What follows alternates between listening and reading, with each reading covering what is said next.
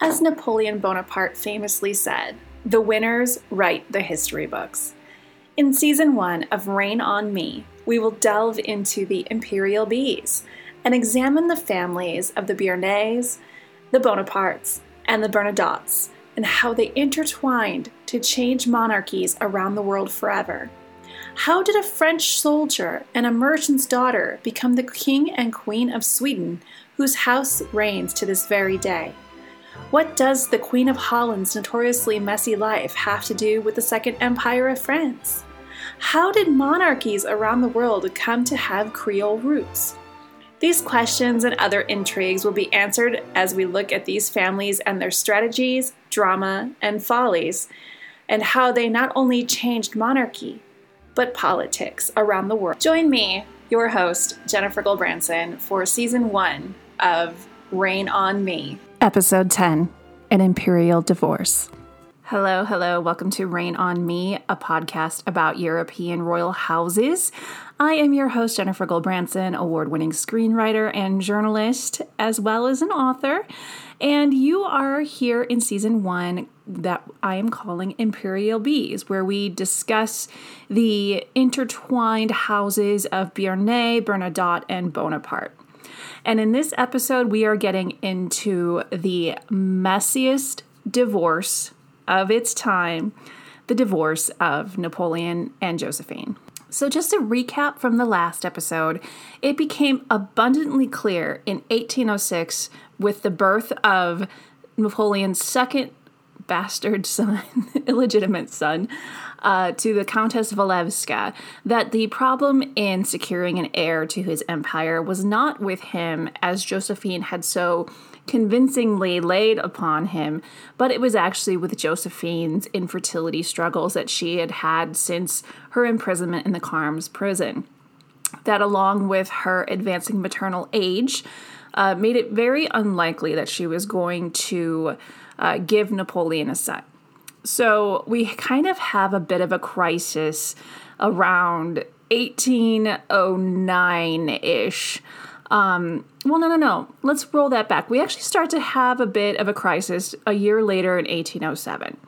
In 1807, it was rumored that a list of available princesses that would be uh, offered to Napoleon in marriage should he divorce was drafted. On this list, we had the Tsar of Russia's two sisters. We also had the Archduchess of Austria, Maria Louisa and we had the Infanta of Spain. And these were presented to Napoleon as potential wives for his next, I don't know how to say it, for his next adventure into producing an heir to his throne. Um, and Napoleon's kind of having a crisis of conscience at this point. He and Josephine, at, at around 1807, they have been married for over eight years at this point. And the relationship, the power struggle has kind of leveled out. He's seeing her value with the people and how masterful she is at creating an image and really supporting him in his endeavors. Uh, he it's becoming more of a partnership. There's a lot more um, affection between them, and this love is starting to grow. Where it was kind of this passionate power struggle of give, take, lose, um, and and somebody was always trying to have the upper hand. It's now leveled out into being true partners and true confidants in each other. And he is heartbroken at the idea of having to give up Josephine in order to secure his throne and he kind of flip flops a bit. He doesn't really want to. there are some days where he's like, I have to have uh, an heir to my throne, and there are other days where he's like, Well, I have, you know, I have Hortense and Louis' kids, and it's not that bad. Um, and he's also very superstitious, and it really depends on who's in his ear at the moment. And there are two camps, obviously, uh, who are buzzing around him. The first camp is saying it is your destiny for the stability of the French Republic to divorce Josephine and have a child with a princess of Europe. It will form an alliance with these countries that are declaring war on you all the time, and it will solidify your place in the world. Now, remember, Napoleon's obsession is with being seen as legitimate. And so far, the royal houses of Europe have not acknowledged him as a legitimate ruler of a country. In fact, a lot of them are housing exiled Bourbons who would do nothing to reclaim their throne if given the chance. He has already had an assassination attempt bought and paid for by the Bourbons. So it's becoming more and more clear that he is going to have to form an alliance with one of these powerhouses, or it's going to just make his life incredibly difficult because they keep declaring war on him and it's draining their treasury. He is almost out of the Louisiana purchase money that he got swindled on because he was desperate. The other thing is is that his siblings are not well liked throughout Europe. In fact, they're quite disliked. Um, his brothers are not to be trusted. The people don't like him. Louis kind of gets the benefit of the doubt because it seems like the Dutch are acknowledging the fact that he's trying, but he's just kind of angry and inept at the same time because he wants freedom to rule. Joseph, as we brought up in the last episode, complete and utter failure. Pauline, all over the place. Caroline's the only one running her stuff. So it's kind of. It, he's trying to work around his nutbag family and um, secure secure peace in Europe. Because another thing is, is he's running out of soldiers. He's just burning through men because he's always at war. So he needs a bit of peace and he needs baby booms so that he can keep his army well personed um, and not have to resort to conscripting like 14 year olds. So he's kind of at this crossroads where he can't trust his family and but it's not Josephine's fault.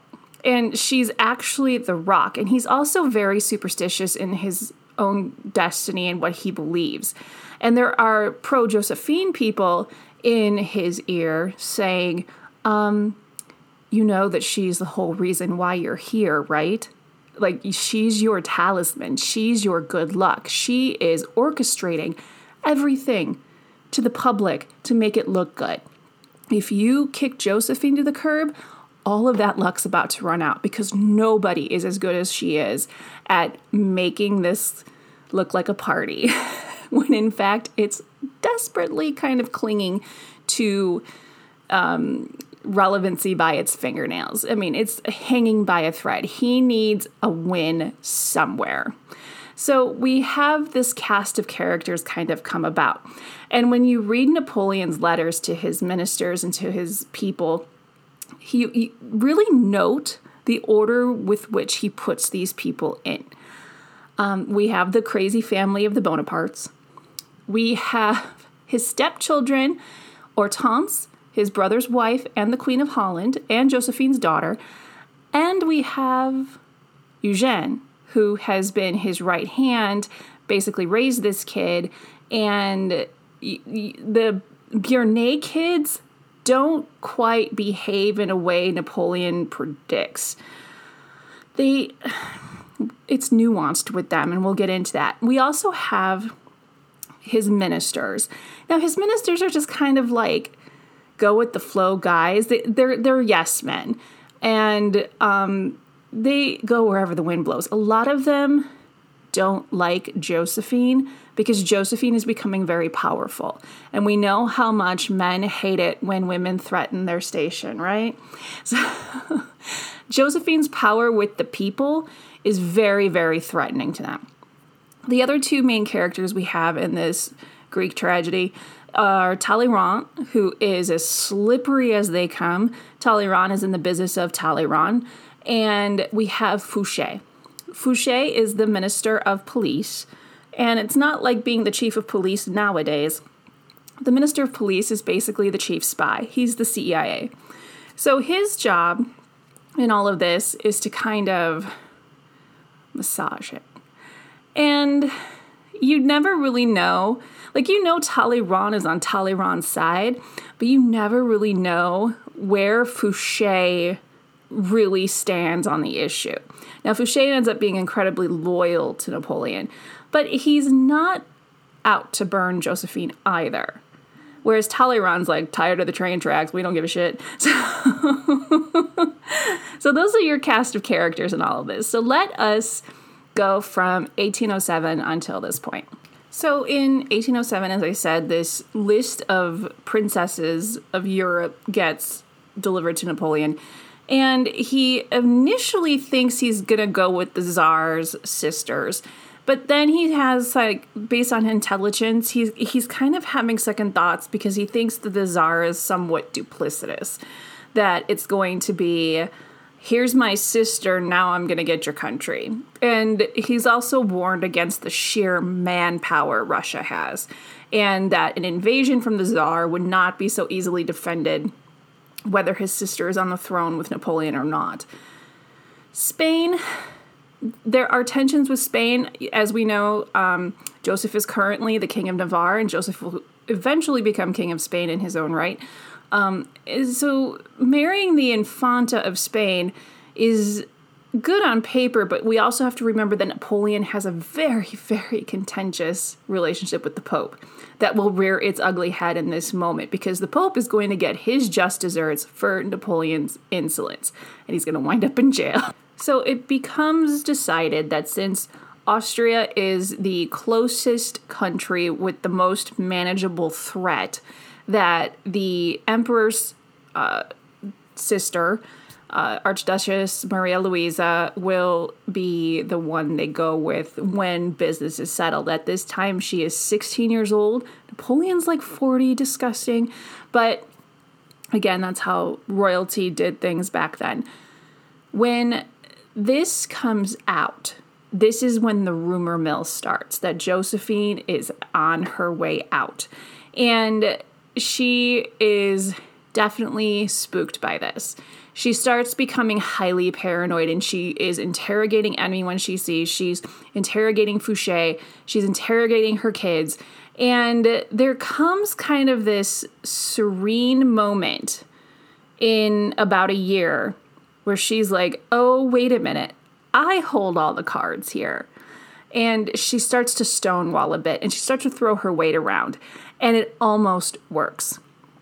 So it's important to mention that the Bernadottes in all of this are kind of taking a back seat. They're not really active in this at all. And in fact, Bernadotte has told his wife, Desiree Clary, if you are not completely neutral publicly about this, we are going to have a problem.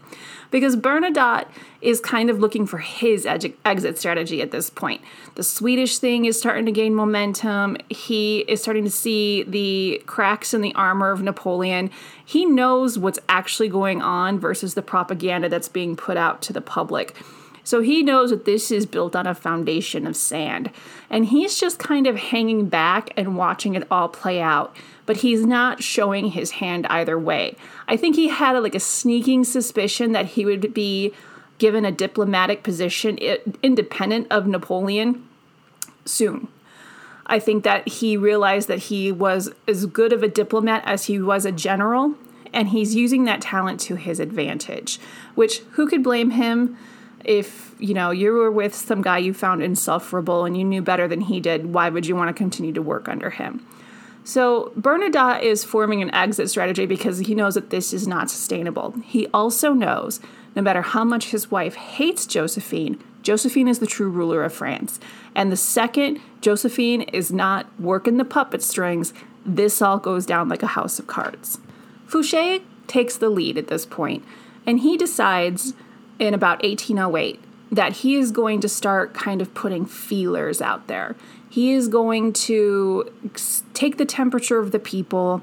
He's going to kind of work his magic on Josephine and he's going to work the kids. Now, to everybody's surprise, the Beauharnais children don't exactly take a side in all of this.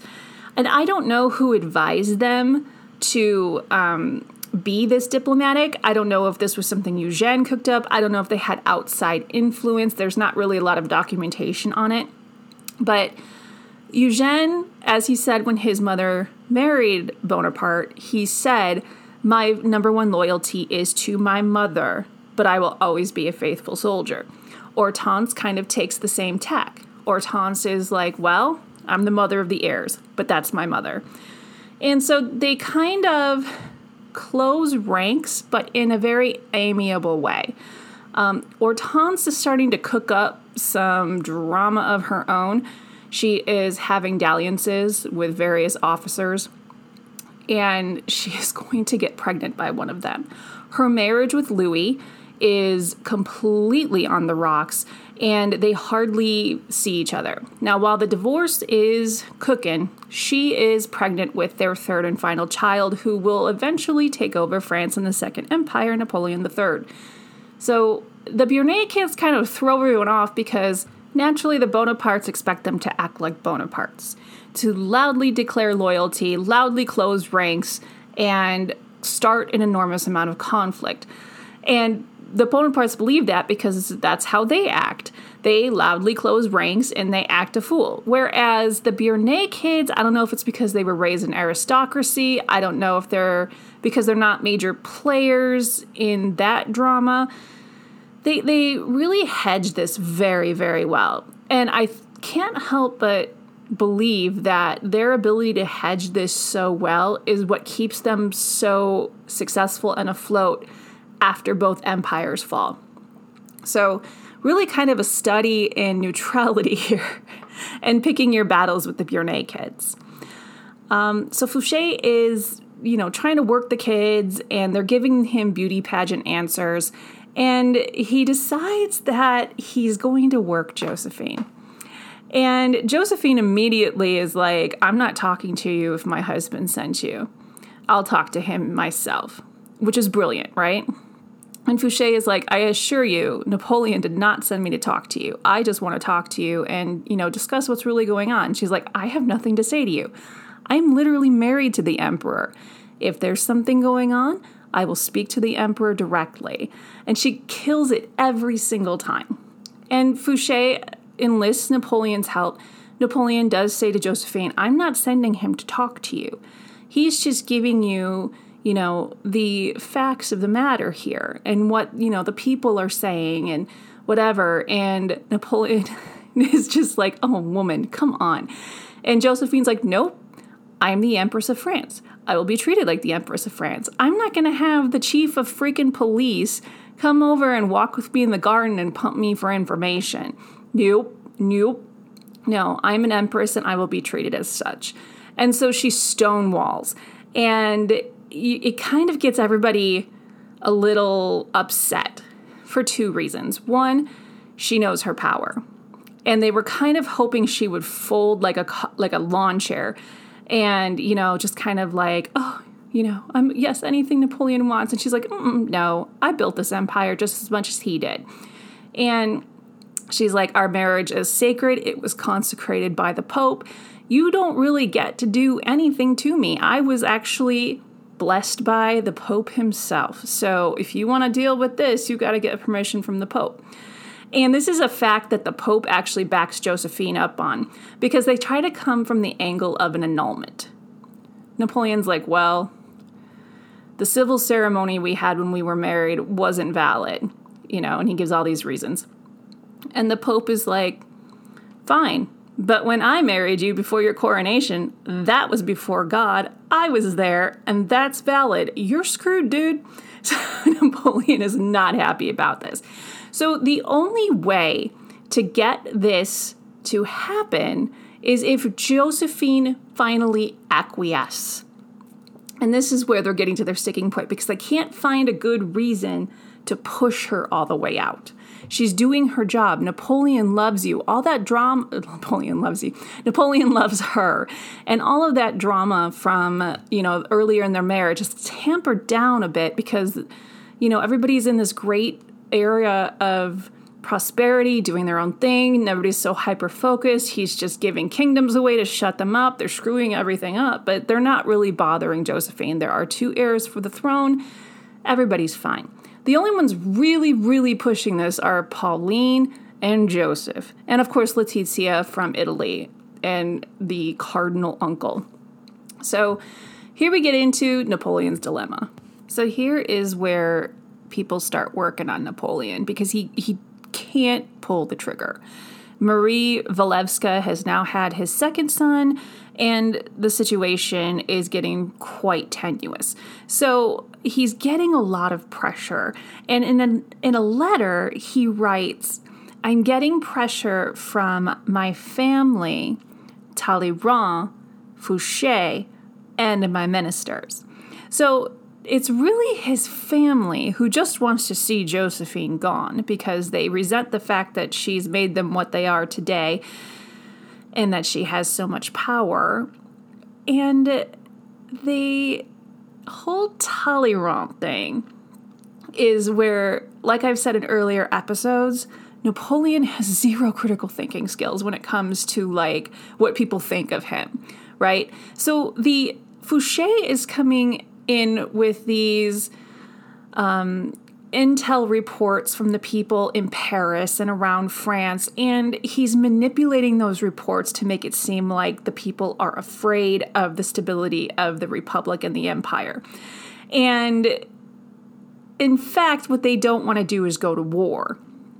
They uh, and he's manipulating these reports to say that they would feel more secure with an heir. And I can only think that Fouché is doing this because one, he doesn't like the fact that Josephine is stonewalling him, and two, the fact that it's job security, right? You got to keep the boss happy. And the boss just, in his eyes, needs help making the next step. Um, he's kind of frozen in his whole outlook on the whole thing. He like he is like very very scared of breaking Josephine's heart. So and we also, so, and then Talleyrand is always in the business of Talleyrand. Talleyrand, just like Bernadotte, knows that this is built on a pillar of sand. He knows that Josephine is literally the glue keeping this together. that if it weren't for Josephine, it would be run a lot like Holland is being run at this time, which is just chaos.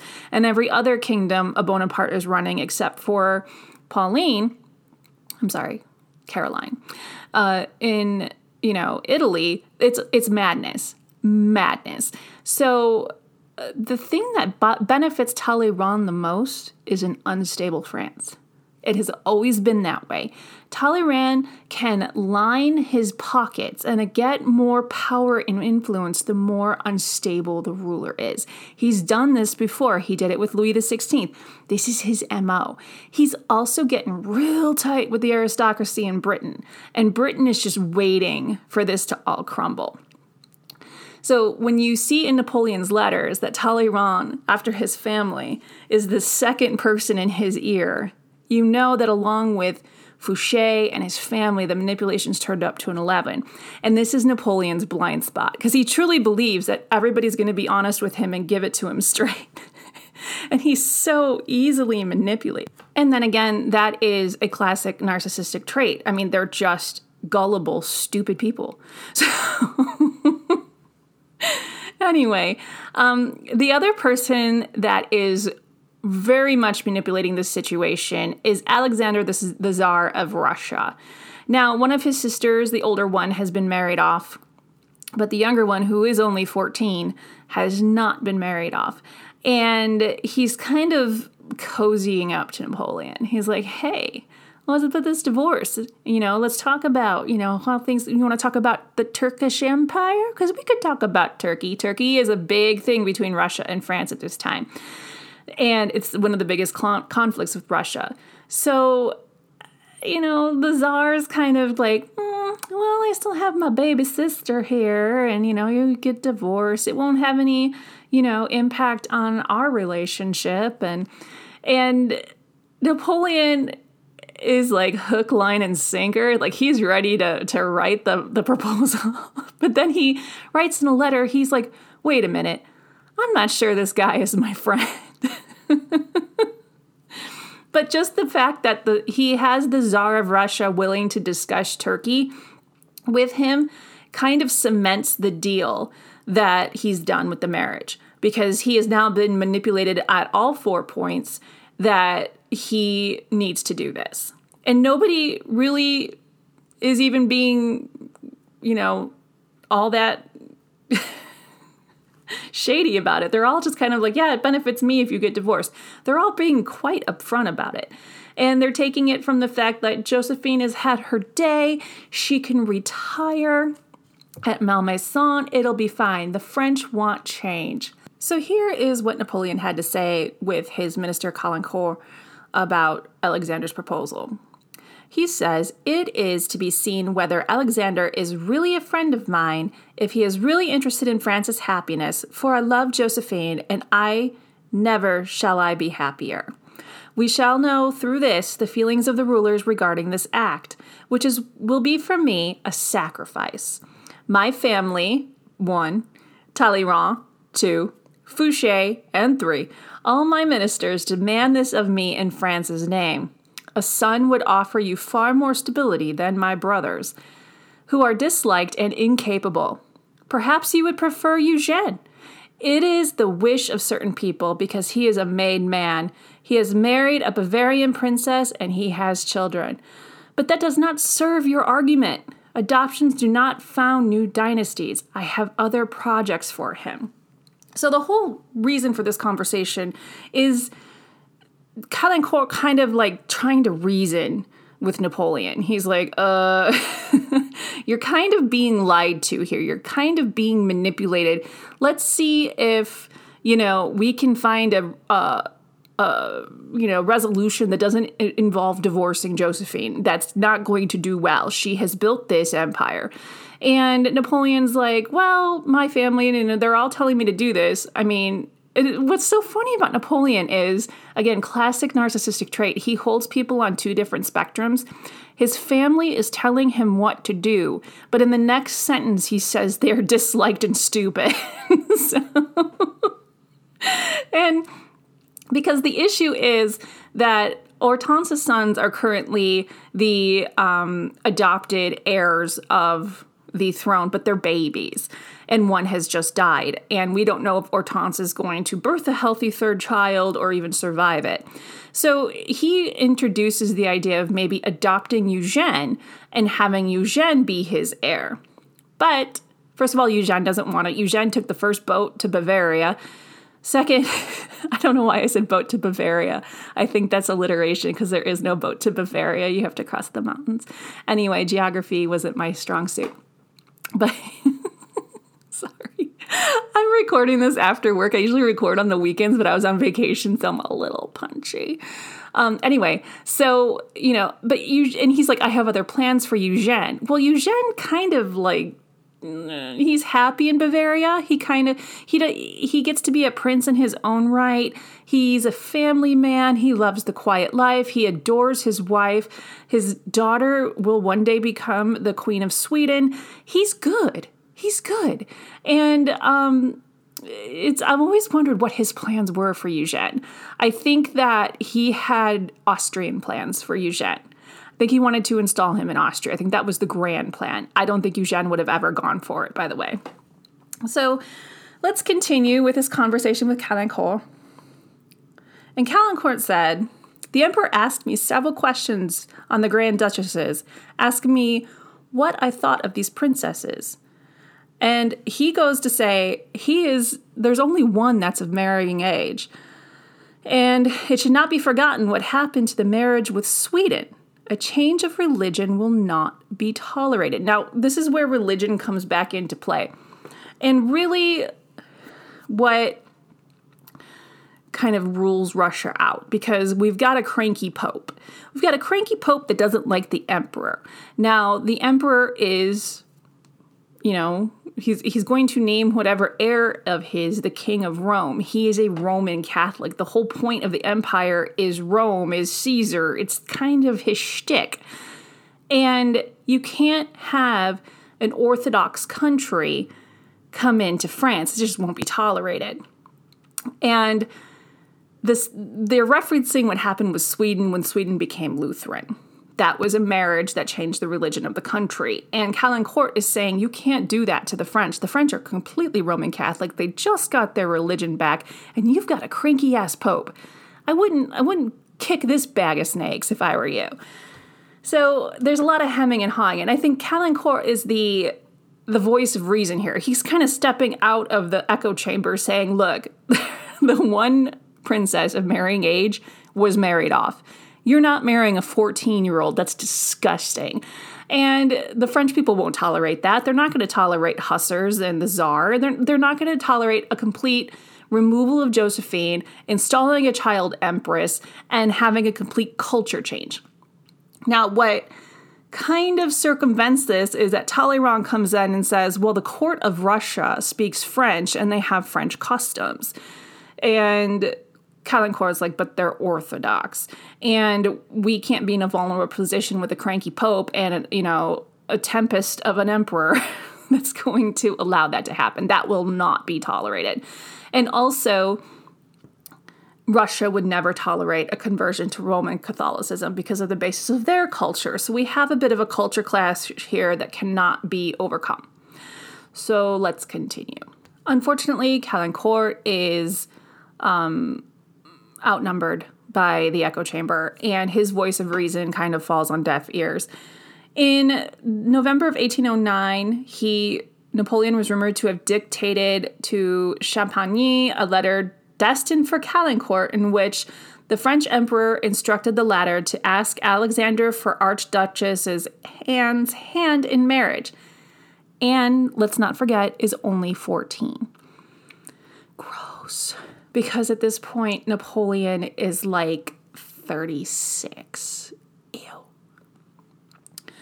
But it becomes apparently clear and then Josephine gets wind of this letter and she starts to put her plans in actions because remember, she's just as connected as he is.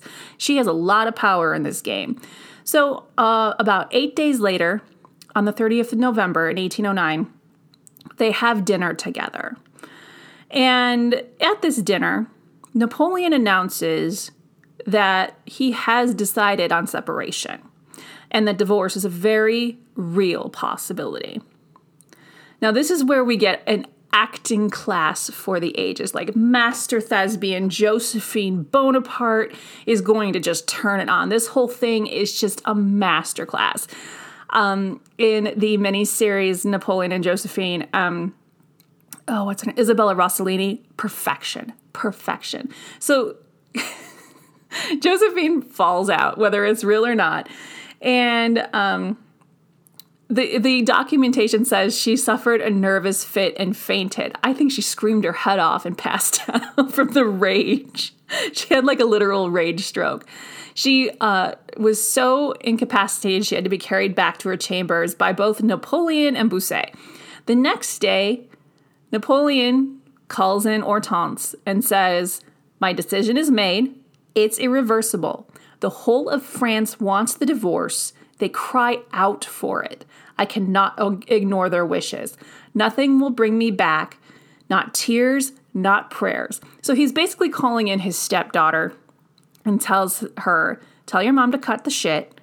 We're not doing this. The people of France want her out. Now, Hortense knows this is bullshit. And Hortense, you know, again, the Beauharnais kids, I guess you don't get raised by a crafty old girl like Josephine without learning something, right? and Hortense says, Fine. You know what? You're the emperor. You do you, boo boo. But I am going to leave with my mother when you cast her away for a warm womb, and my brother will come with me. Because remember, the day you got married, we said we pledge loyalty to you, but our first loyalty is our mother. Napoleon goes bananas, like straight up cracker jacks. He's like, What? You will all leave me? You will abandon me? It's like, bro, you're literally throwing their mother out. And um, and then he's like, You no longer he's such a freaking narcissist. Like this is like right out of the playbook. You no longer love me. Is that it? If it were simply for my happiness, I would sacrifice it but it is for France. And I can only imagine Hortense listening to this guy just spit all over himself about it. She's kind of like, yeah, sure. and he's like, You should be consoling me for being forced to give up the dearest of my affections. so here he is. He is looking at the, his wife's daughter that was sold in to marriage with his lunatic brother has had to have three children to secure his throne. She's heavily pregnant with the third one, by the way. And he's like, You should feel sorry for me because I have to put her out. like, if that were me, I would have just like walked away. sure, dude. But he goes on. And I love that somebody, could you imagine being the scribe in the room with them that was writing all of this down? like one of those seen but not heard royal scribes. Oh my God, that'd have been the best job ever. So he goes on to say, These men that I have made great demand stability for our institutions and our people. I owe myself to them, and it seems that in me alone reside all their strength and happiness. Now, this is classic manipulation by both Talleyrand and Boucher, Fouché, because that's kind of what the people are saying. The people are saying we have full faith in Napoleon and we don't want to go to war anymore. We have no men left. That's what they're literally saying.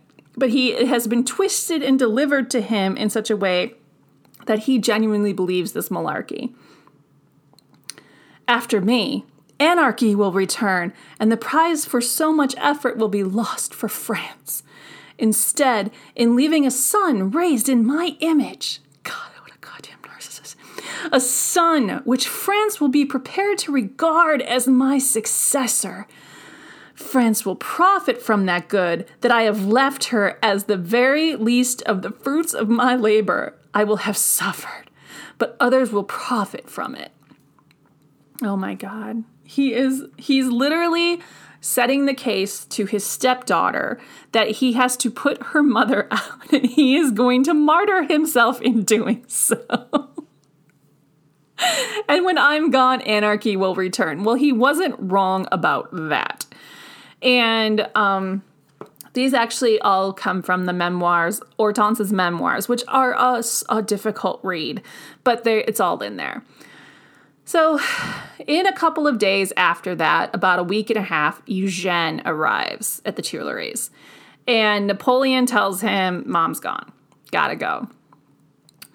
Uh, a few days later, and, and just like Hortense, Eugene says the same thing. Well, thank you for your time, stepfather, but that is my mother and I will be retiring with her. And he does the same thing. Don't you know how much it hurts me? You should feel bad for me, everything I've done for you, blah, blah, blah, blah. And Eugene said, And I thanked you, but I will be retiring with my mother.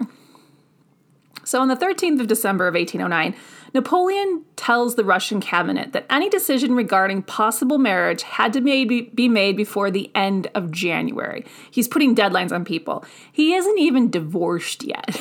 the, the big thing that's holding this up is that Maria Fedorovna, Alexander's mother, and uh, basically who really rules Russia, uh, is absolutely 100% anti Napoleon. And she maintains the final say in who her daughters marry. Uh, that's her right as the queen mother in Russia.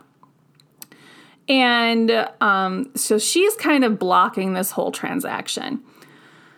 Um, Caulaincourt comes back and says, I'm convinced that Alexander's intentions are honest and the conversations you guys have had about this have been on the up and up. But the fact is, his mother's just not going to allow it to happen. And that, as the queen mother, is her right. They are her daughters, and it's not happening. And, um, well, Napoleon's like Napoleon would rather walk away from this than be made to be so, than be made to look bad.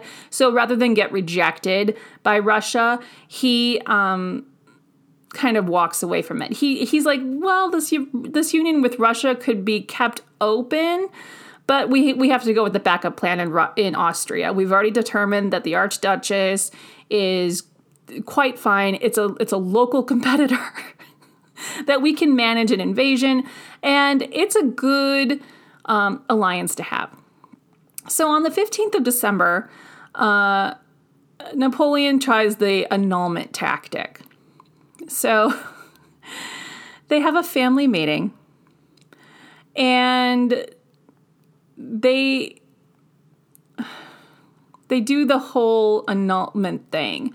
And um, napoleon pleads his case. And here is what napoleon says. God knows what such a decision has cost to my heart but there is no sacrifice that is beyond my courage if it is shown to be for the good of france I must add that far from having any reason for reproach, I have nothing but praise for the attachment and the affection of my beloved wife. She has graced 15 years of my life. The memory of them will remain engraved in my heart. She was crowned by my hand. I desire that she retain the rank and title of crowned empress, but more than this, that she never doubts my feelings, that she value me as her best and dearest friend. Now, this is this is a crock. So the Pope is on Josephine's side. But because you know the Pope is like, you don't get it, you don't get a papal annulment. No, sir. I married you myself. So since Napoleon really doesn't give a shit what the Pope says, he's like, screw you. We had a civil marriage first, and I'm in charge of everything that has to do with the civil code of law in France. So we're going to do a civil annulment. Ha ha ha ha. That leaves me open to marry what other Catholic princess I'd like. Thank you. And um, now, Josephine threatened to go full Catherine of Aragon on him. If you're not familiar with Catherine of Aragon, she was the first wife of King Henry VIII, who saddled up to the Pope and made divorcing her nearly impossible until he had to have a whole entire new church made for that to happen. But Josephine relents because she gets to keep her title. She gets Malmaison. She gets another title. She gets a cat. I mean, he, she basically said, "Pay me, bitch." And Napoleon's like, "We're I'm still gonna be your husband. This is like a name only." And but our darling Josephine is all about theater. So if we think so, and, and, just to make a few points on Napoleon's speech before we move to Josephine's completely spectacular performance, um, when he says things like, she was crowned by my hand, that's on purpose uh, because she the the thing with the French people is that she made him, right? Like the whole chip on the Bonaparte shoulder is that she made all of them. So he has to put in there that she's empress because I crowned her. She didn't make me. What a tiny, tiny ego. Large ego on a tiny man, I mean and he you know it's his desire that she retains the rank and title of crowned empress. But more than this she's my dearest friend. And you know josephine was like okay okay. But this is this is i mean chef's kiss. Just when you get divorced if you get divorced you need to recite this at your final prove up hearing. With our most august and dear husband's permission I must declare that no longer holding out any hope for a child that could satisfy both his political needs and the good of France, she just straight called him out.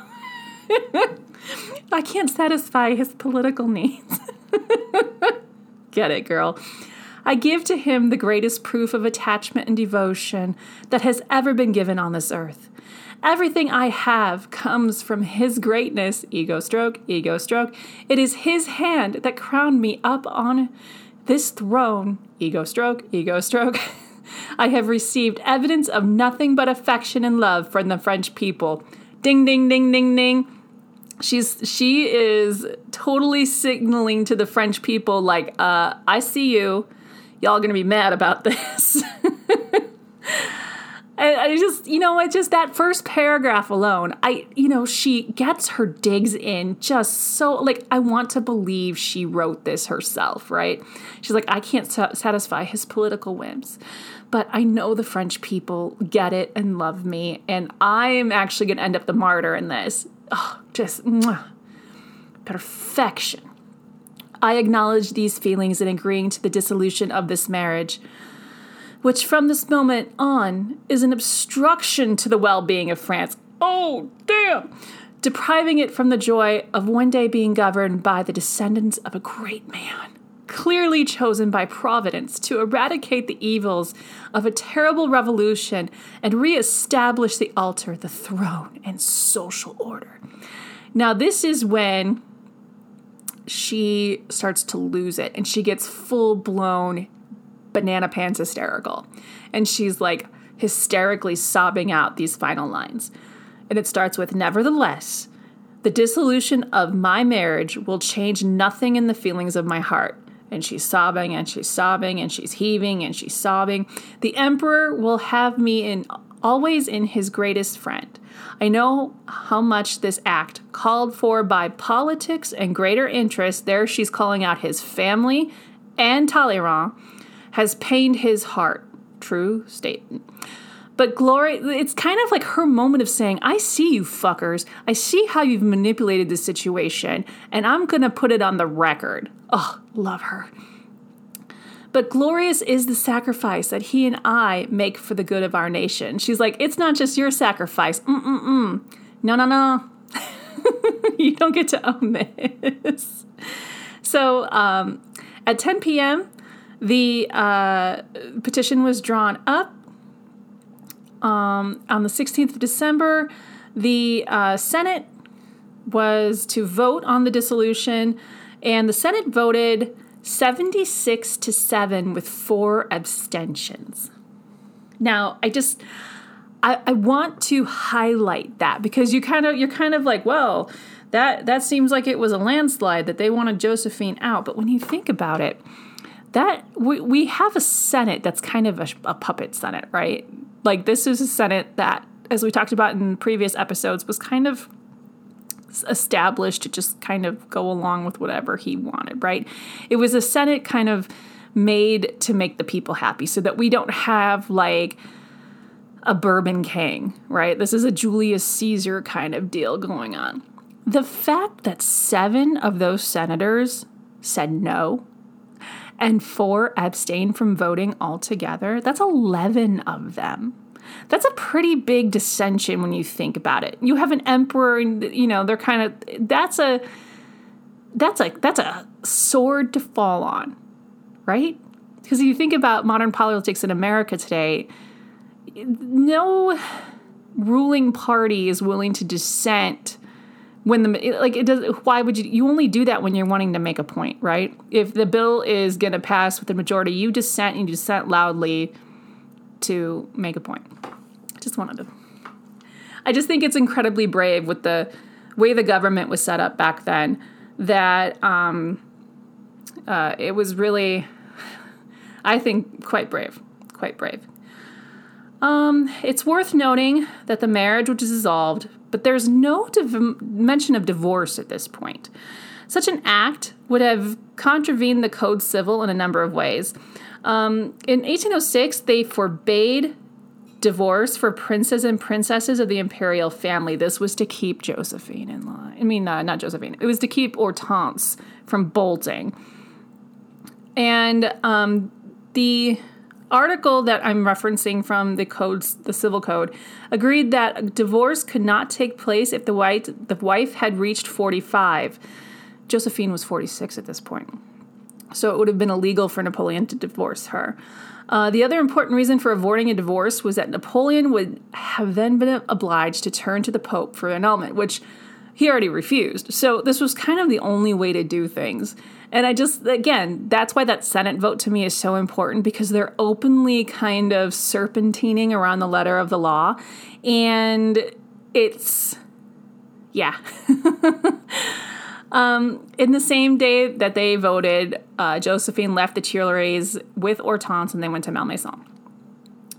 So that is the divorce of Napoleon and Josephine. Um, and so the Pope said, fine, you want to play hardball? Let's play hardball. I'm not crowning your next empress. And we're going to get all into that in the next episode because we have a new Empress arriving and we kind of see things start to really fall apart with Josephine's absence. And Josephine is just being amazing through all of it.